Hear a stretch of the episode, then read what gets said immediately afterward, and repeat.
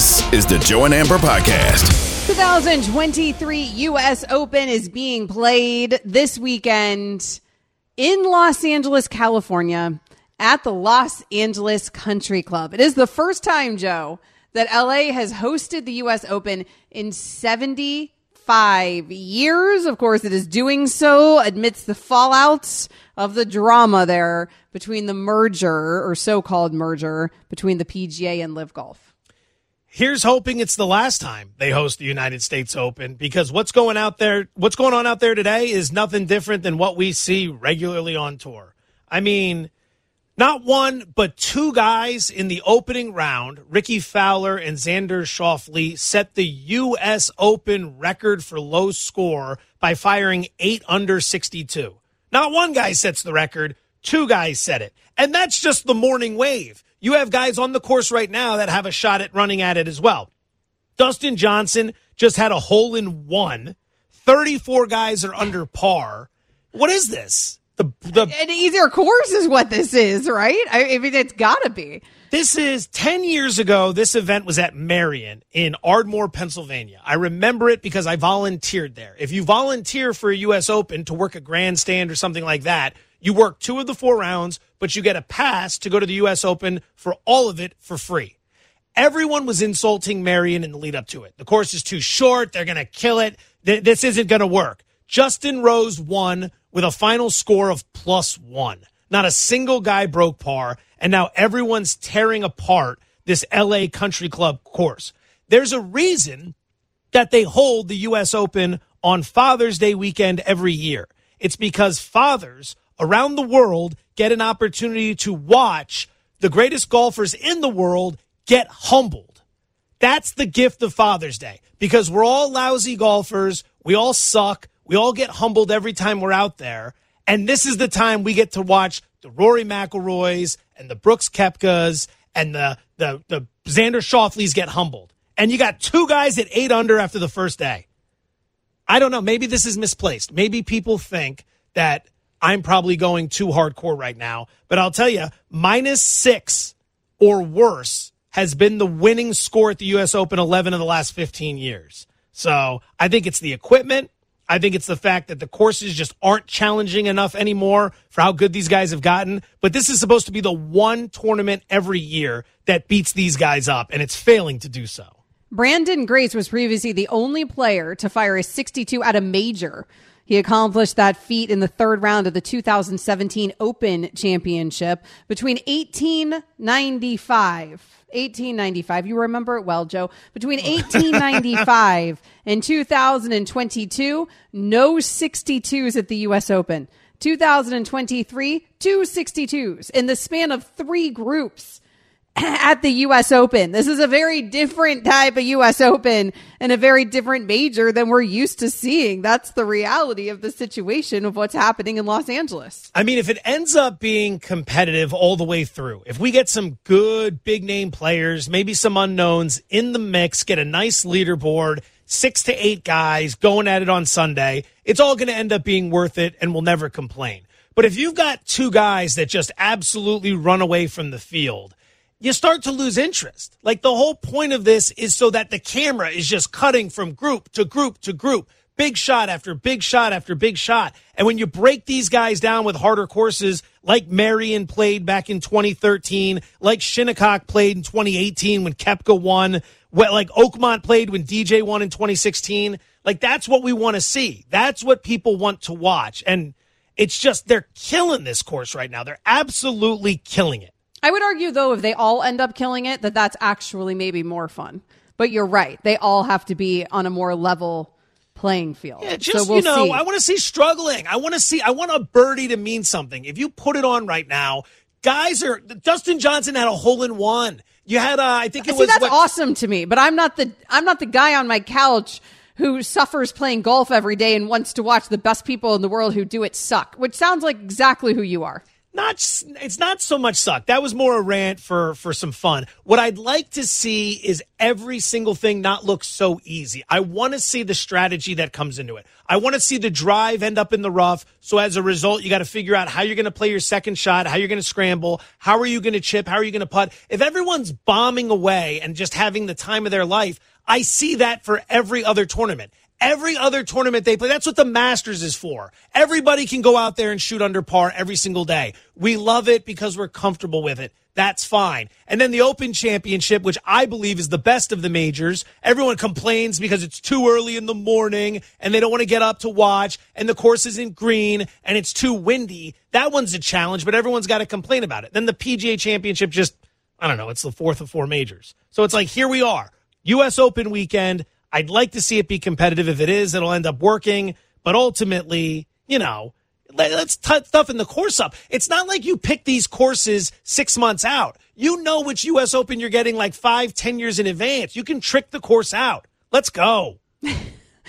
Joe is here for the struggle. He loves the struggle. It may still end up being very good competition, though, this weekend as the U S. Open continues forth. I mentioned, though, that this is happening, of course, amidst the news between LIV Golf and the P G A Tour teaming up, the bombshell news in the world of golf. Well, now we get the news that I was expecting, where the U S. Department of Justice has opened up a review of the P G A Tour's planned alliance with the D P World Tour and with Saudi Arabia's public investment fund.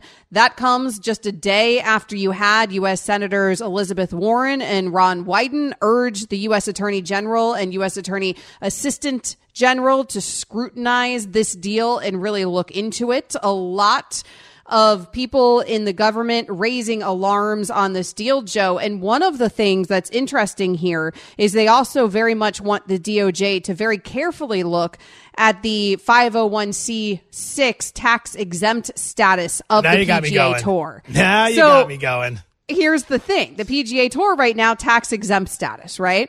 Well, there's this issue with them potentially teaming up here with the D P World Tour and with the LIV Tour, because you could be in violation of U S antitrust laws where you're creating essentially a monopoly. There is no competition. It's the same thing that LIV was alleging when they were suing the P G A Tour. So they bring it to the attention of the D O J. The D O J was already investigating the P G A Tour because of antitrust violations. Thanks to LIV suing the P G A Tour and bringing all these things to light, right, in the existence of LIV. And now LIV teams up with the P G A Tour, and it looks like even more anti-competition because they've all joined forces. So the problem of that investigation does not go away. But now on top of that, all of a sudden, government officials are like, wait a minute, why is the P G A Tour tax exempt when reportedly the commissioner, Jay Monahan of the P G A Tour, according to the most recent tax forms, made fourteen million dollars in two thousand twenty-one uh-huh. and used that P J all over the world, along with other P G A Tour officials. And government officials are starting looking at this a little bit sideways. Now, I also think, by the way, this was a huge reason that the P G A Tour felt they were in a position where they essentially had to fold and try to partner up with LIV, because that tax exempt status, I think they didn't want threatened, and they were concerned about some of the discovery and some of the scrutiny that was coming their way in the lawsuits filed by LIV. And those lawsuits all go away with this alliance between these parties. But what doesn't go away is the government. And in fact, now the government scrutiny seems to be heightening, which I'm not shocked by, but I wonder if the P G A Tour is. Like, I wonder if Jay Monahan was ready for that. I got to tell you, Missus Wilson, that is one hell of a golf segment we just put together. It I'd is. like to see little anyone golf, else little sport, at this network blah. put a segment like that together, starting with C N C Music Factory. They wouldn't know what they're talking about. Fitz and Harry, lost in the weeds. Please. The morning show, not going to go there. A lot of star power on that show. I'm going to stay, stay far away from making fun of those guys. That is a hell of a golf segment right there. Wait, why'd you just swerve on making fun of the morning show? A lot of star power on that show. I, yeah, I, I, I, I like to punch down. I'll punch at Carlin. I'll punch at Fitz. I'm not punching up on that show. a lot of, lot of, lot of big, a lot of big names up on that show. Yeah, Keyshawn, Jay Will.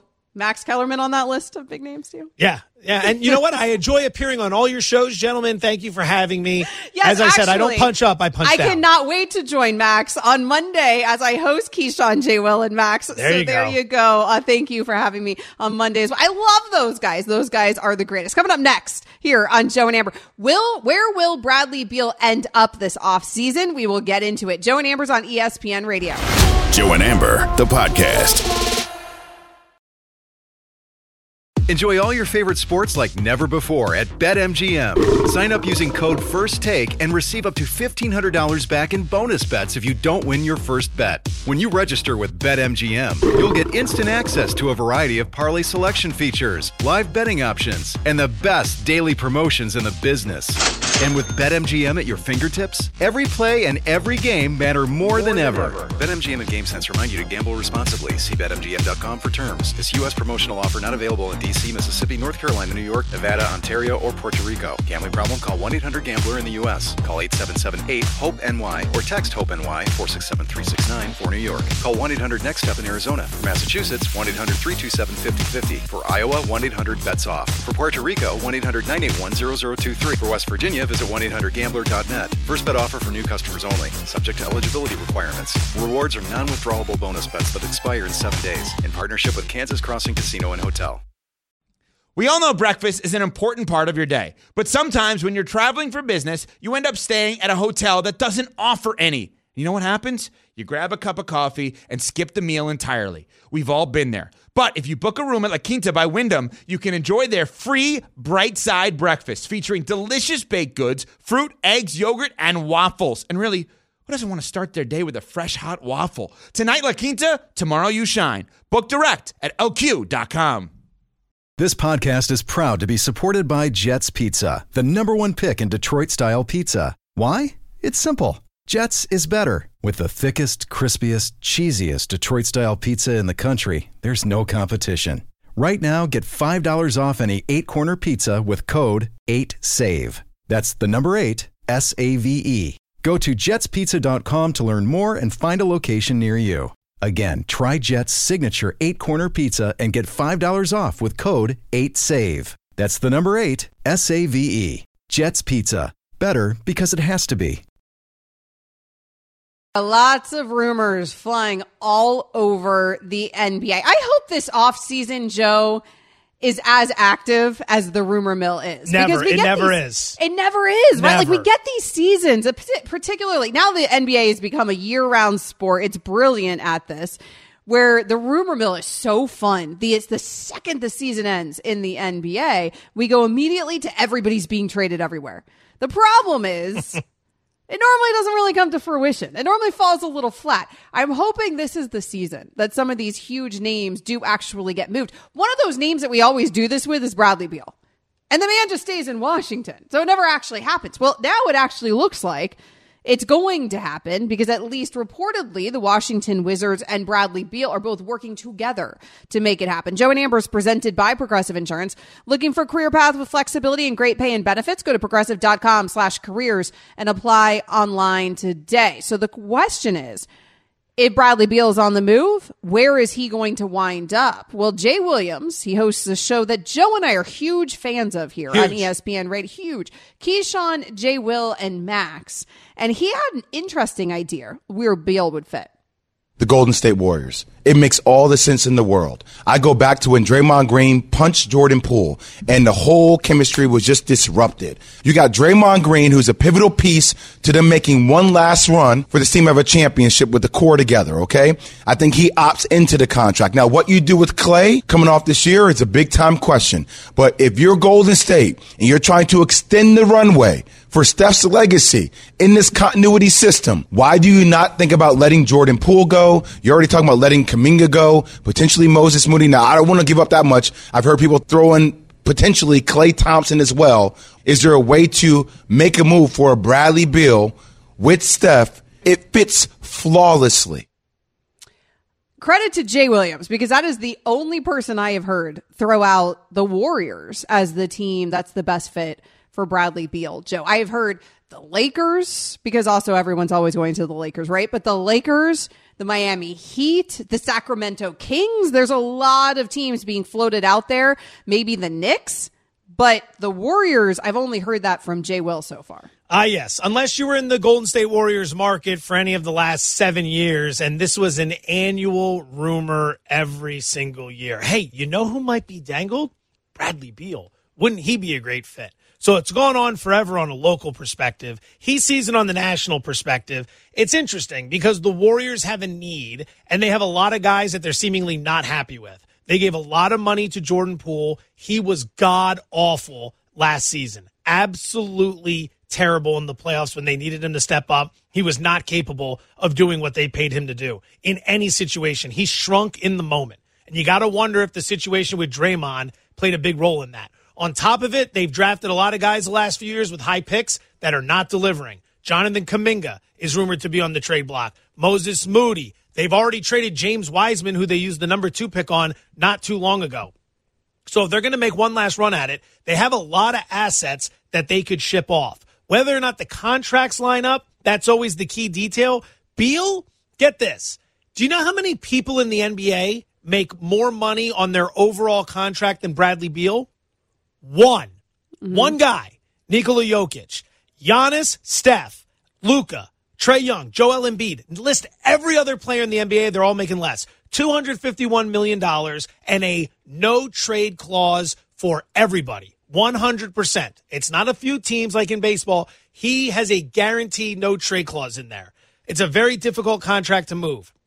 One thing I disagree with from Jay Williams' perspective, and I'd like to know what you think, you cannot include Klay Thompson in that trade. They will hate Bradley Beal the minute he arrives if losing Klay was part of it. Klay is beloved in that town. If he ever ran for office, he would get one hundred percent of the votes. There is no chance you move on from Klay Thompson. I also don't know how interested the Wizards are in getting a Klay Thompson back. Is that fair to say? Now, I do understand that his name has been floated several times in several ways with several different traits. Klay Thompson isn't the player he once was. And so if you're bringing in another player to essentially create a new core there in Golden State, then it's possible that Klay would have to be part of that package. I can understand it from that perspective. I just don't know how much Klay moves the needle from the receiving team, right? And frankly, if you're including a package that's Kuminga and Andrew Wiggins, like I guess you would be doing if you're go- like, what is the package you're putting together here for Beal that's so attractive to Washington? Now there's conflicting reports there about what the Wizards are trying to get back, because really they're trying to dump the contract.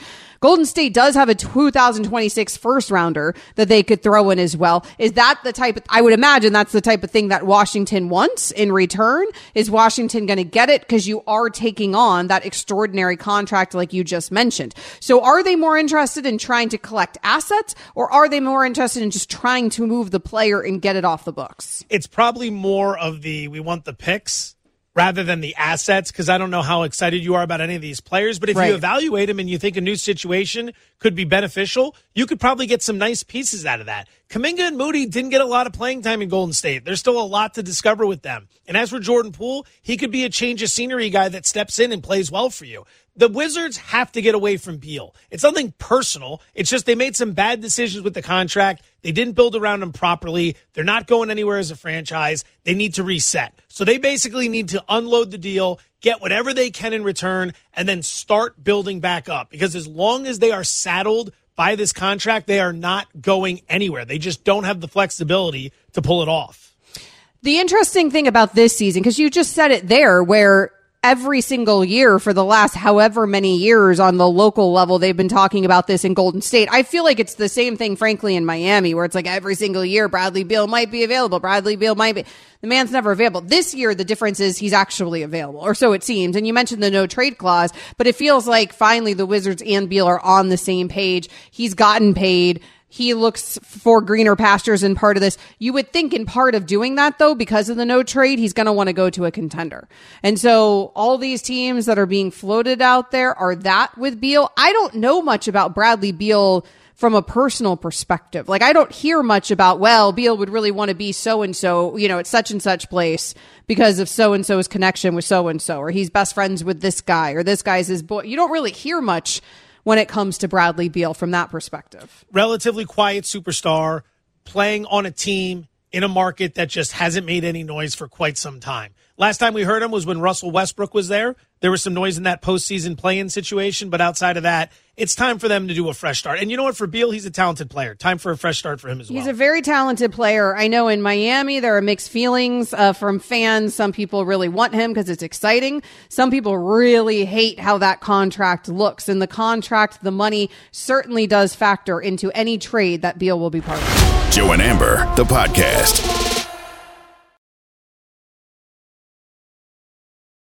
Have a little fun and play N F L G M in just a moment. Joe and Amber on E S P N Radio. Find him on social at Joe Fortenbaugh. You can find me as well at Amber W Sports. So where are some of these guys, the biggest names in the N F L who've been franchise tagged, guys that are there at minicamp, but maybe the deal's not going to get done? We're going to have some fun with some of those names in just a moment. First, though, Joe's got the advice.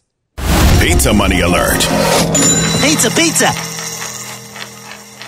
Little baseball action. Dodgers, White Sox later tonight. We're going to go under nine total runs. It's your Tums game of the evening anytime you bet an under when the Dodgers are involved. But the righty Dylan Cease, who's pitching for Chicago, has been pitching well as of late. two point nine four E R A over his last six outings. The value here is in Dodgers righty Michael Grove. If you take a look at his stats this year, his E R A is north of eight.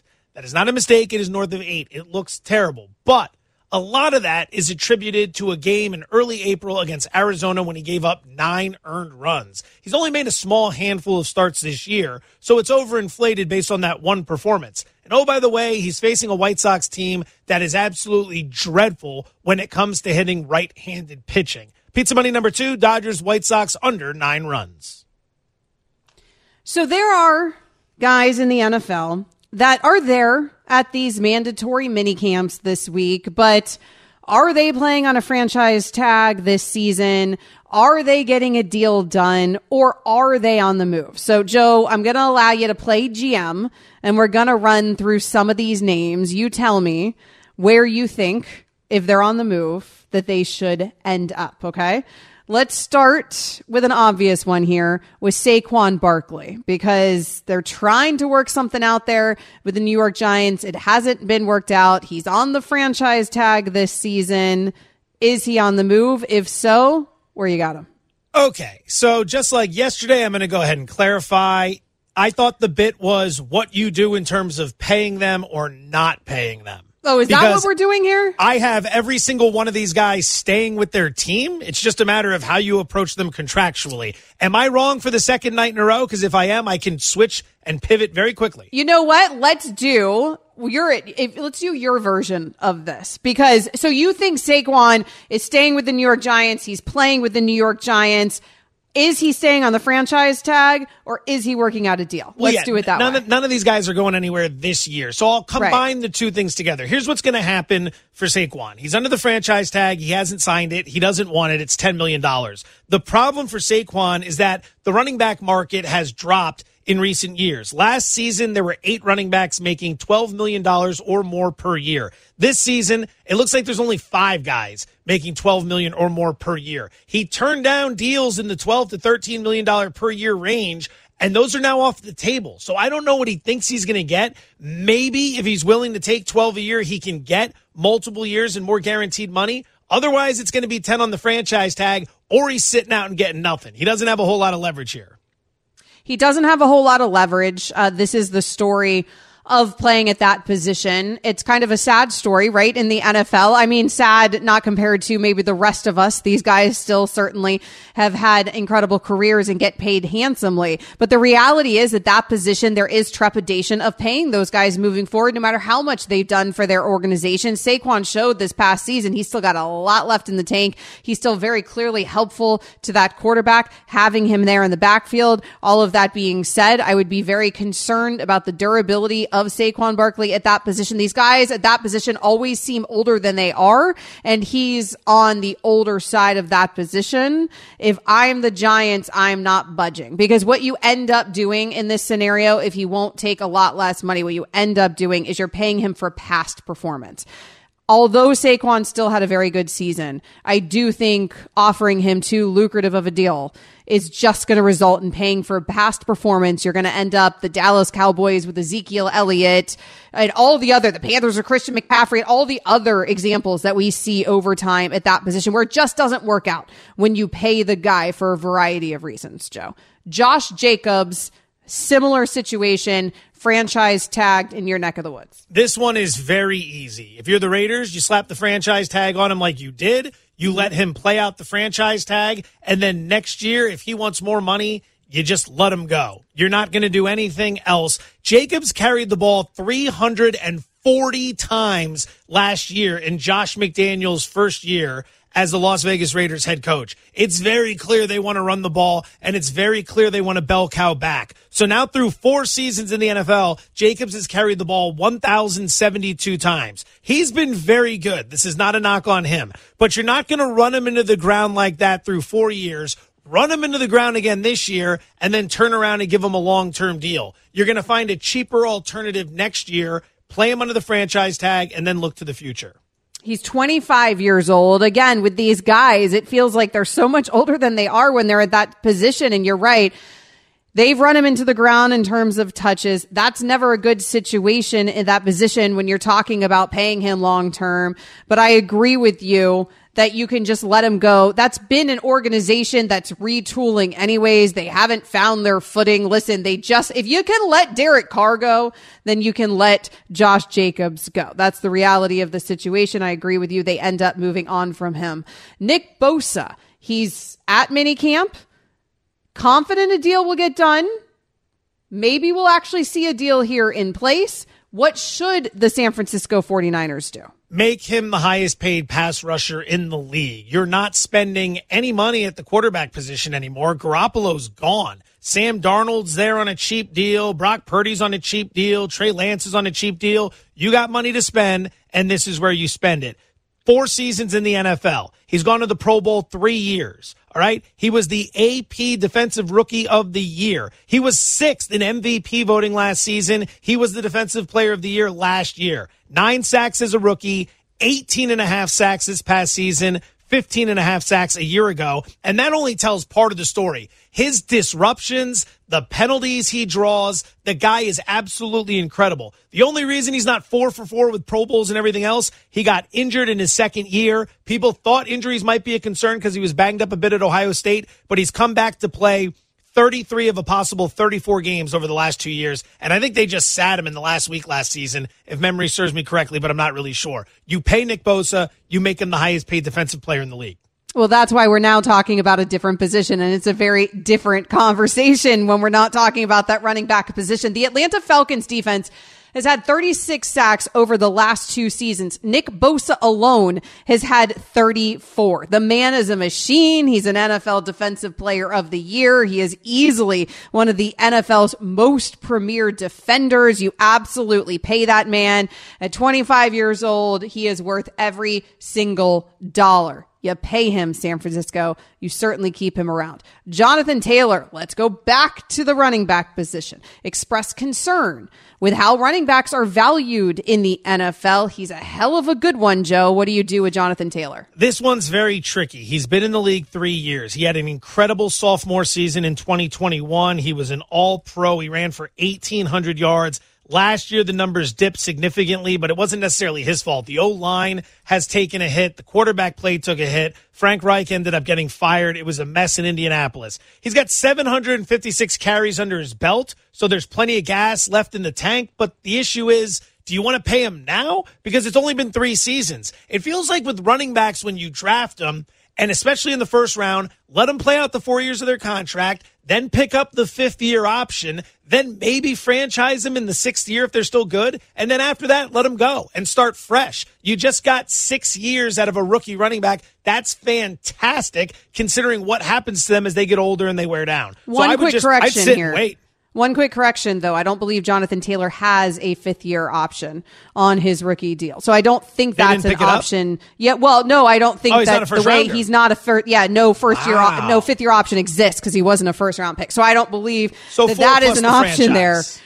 Right. So you could franchise him, or you could pay him now. This is when he becomes extension eligible. That's why we're having this conversation now, even though it feels a little early. You could pay him now coming off of an injury-riddled season, right, where he did miss six games. Does that help the price tag? Do you want to go have him go have an another monstrous season and then then be negotiating this extension off of that? I do think you start the talks now and sort of feel it out and see where you are.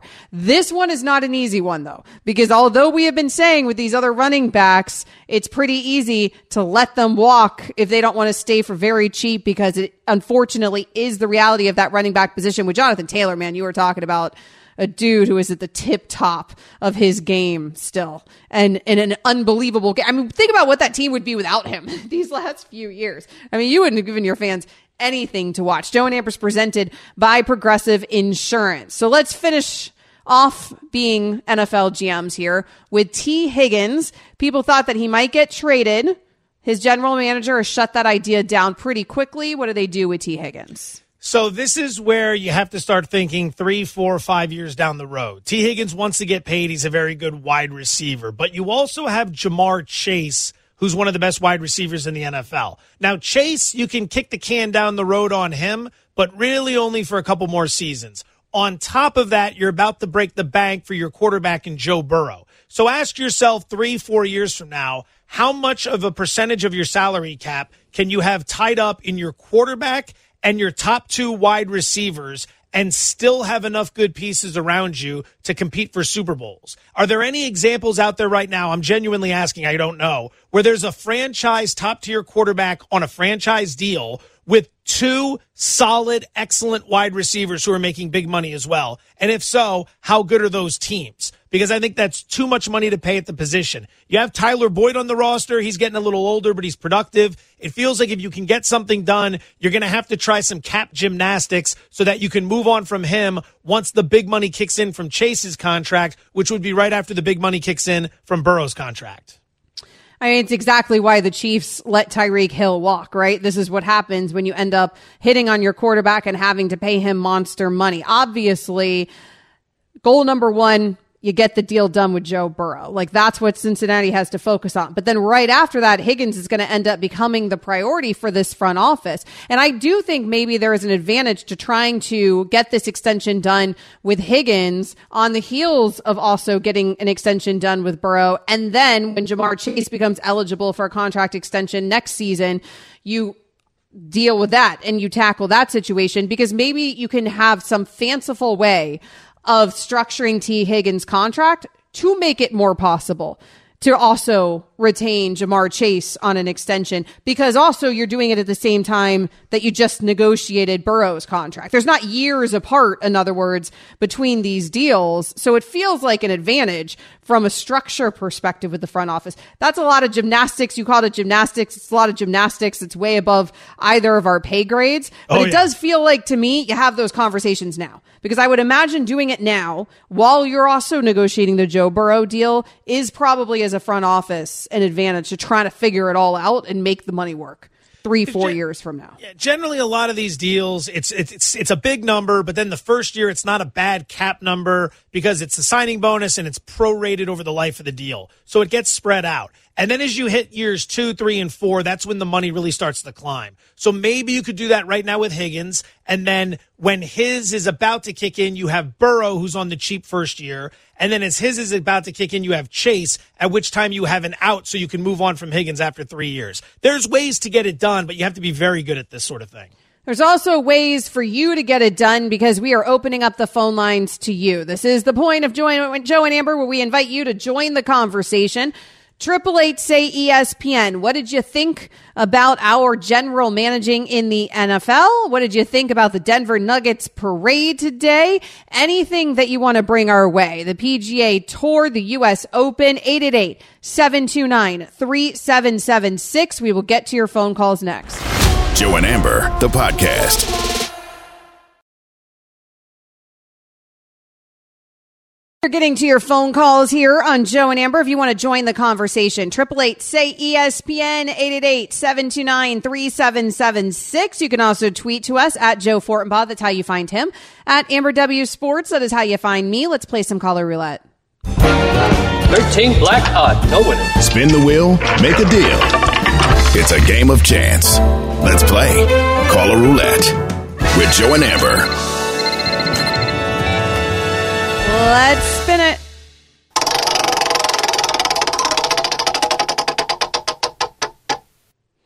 Eric. Eric is in South Jersey. Hey, Eric. Thanks for the call. What do you have for us? Hey, how you doing? We're great. Go ahead. So my my uh, recommendations to the N F L uh, G M scenario with the running back uh, being the value, uh, why not uh, for like uh, grouping specific? So running backs, wide receiver, quarterbacks, if they're drafted in the first round, for example, let's say a running back, instead of it being four years with the fifth year option because of uh, the wear and tear on the running back, it would be for the running backs a three-year with a four-year option. Uh, and then uh, specifically breaking that down per grouping because it's essentially not fair for the running backs because they put in all this work. They, you know, they're very in- a big integral part uh, of, of offenses in the N F L teams. But for them, when they time to get paid because of, you know, the, the value and the wear and tear on the body, they don't they don't get what they deserve. I mean, really, Joe, you could argue, and thanks for the call there, Eric. Uh, Joe, you could argue that the fifth-year option screws all the players, right? Because a lot of these quarterbacks, when you pick up their fifth-year option, then you're also not paying them what you will otherwise would be paying them because they're still on their rookie deal, and despite what you're getting out of them. So there's that component to it. And then there's the component that Eric's talking about where from the specific running back position, if they were drafted in the first round, it's an option to, you're always going to pick it up because of course you want to keep your running back on a rookie deal because you don't want to pay the guy who's playing at that position because of the wear and tear on their bodies. The problem with trying to change that is that would be up to the N F L players and the N F L P A as part of the C B A. And on that front, clearly the owners have made sure that they have a fifth year option as an option to them in rookie contracts. The better you are, the more control the owners are going to want over you at a cheap price. And that's exactly what happens with first-round picks. They're projected to be the best players in the business, so they want four years of your services at a reasonable cost. And if you're good enough, they want to pick up that fifth-year option at a reasonable cost. And if you're still good enough, they will give you the franchise tag for the sixth year. Think about it. What's the average career span for an N F L player? It's not more than three years, and nope. Yet you have the ability to here to keep good players under reasonable cost for six seasons. It's a hell of a mechanism, but it's part of why the contracts are fully guaranteed for rookies. So it's like pick your poison here, right? As soon as you get drafted and sign on the dotted line, that money is yours, all of it. And, of course, with the franchise tag, you are getting paid, but these guys want the deal because they want the security. I mean, the franchise tag's still a large price tag going into your bank account, but only for a single season when you want the extension because you want the job security. All of that is negotiations in the C B A. Let's spin the wheel.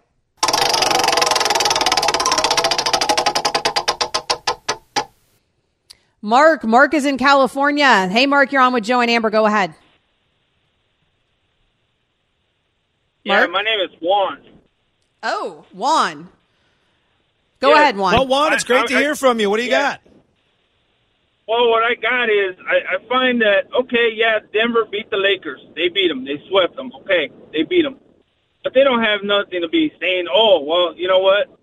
You know, we're, we're the Lakers' daddies now. They ain't the Lakers' daddy. They got one title. Whoopee. Won one title. We have seventeen titles. We have seventeen banners hanging up there. Out of the pinky of Kobe Bryant has more intelligence to be thinking that kind of stuff than what that guy is talking about. That that Coach Malone, yeah, he's an excellent coach. He, don't get me wrong. He's an excellent coach. He did an excellent job this year. Hats off to them. They are the champion. Let's, let's give them their, their dues. Don't be disrespectful. Well, I mean, they are the champion. Juan, thanks for the call. They are the champion, and also they did sweep you on the way to the championship because Juan sounds like a Lakers fan. I understand what he's doing there. It was a shot at the Lakers. What he's referencing is the reporter that introduced head coach Michael Malone at the parade today. For the rest of us on the outside, outside of Lakers Nation, it was funny. And funny is funny. I understand why the Lakers fans are a little salty about it, Joe. Yeah, I mean, you know, you got swept. And that's how it's going to be. Because when you win, we have to hear about it everywhere. When you lose, that's the, the trade-off for being one of the marquee franchises in all of professional sports. You get all the glory and all the discussion when things are going well. Hold on. It's not just when you win we have to hear about it. It's when you lose. It's when you breathe. It's when you exist. It's when you eat dinner. It's when true. you wake up in the morning. It's we never don't hear about the Los Angeles Lakers and don't talk about the Los Angeles Lakers. But take that disrespect as a compliment, because the reason they're bragging about being your daddy is because you are one of those perennial franchises. This has been the Joe and Amber Podcast. You can listen to Joe and Amber live weeknights from seven to nine p.m. Eastern. Plus, you can listen on the E S P N app, Sirius X M Channel eighty, or on your smart speaker. Joe and Amber, the podcast.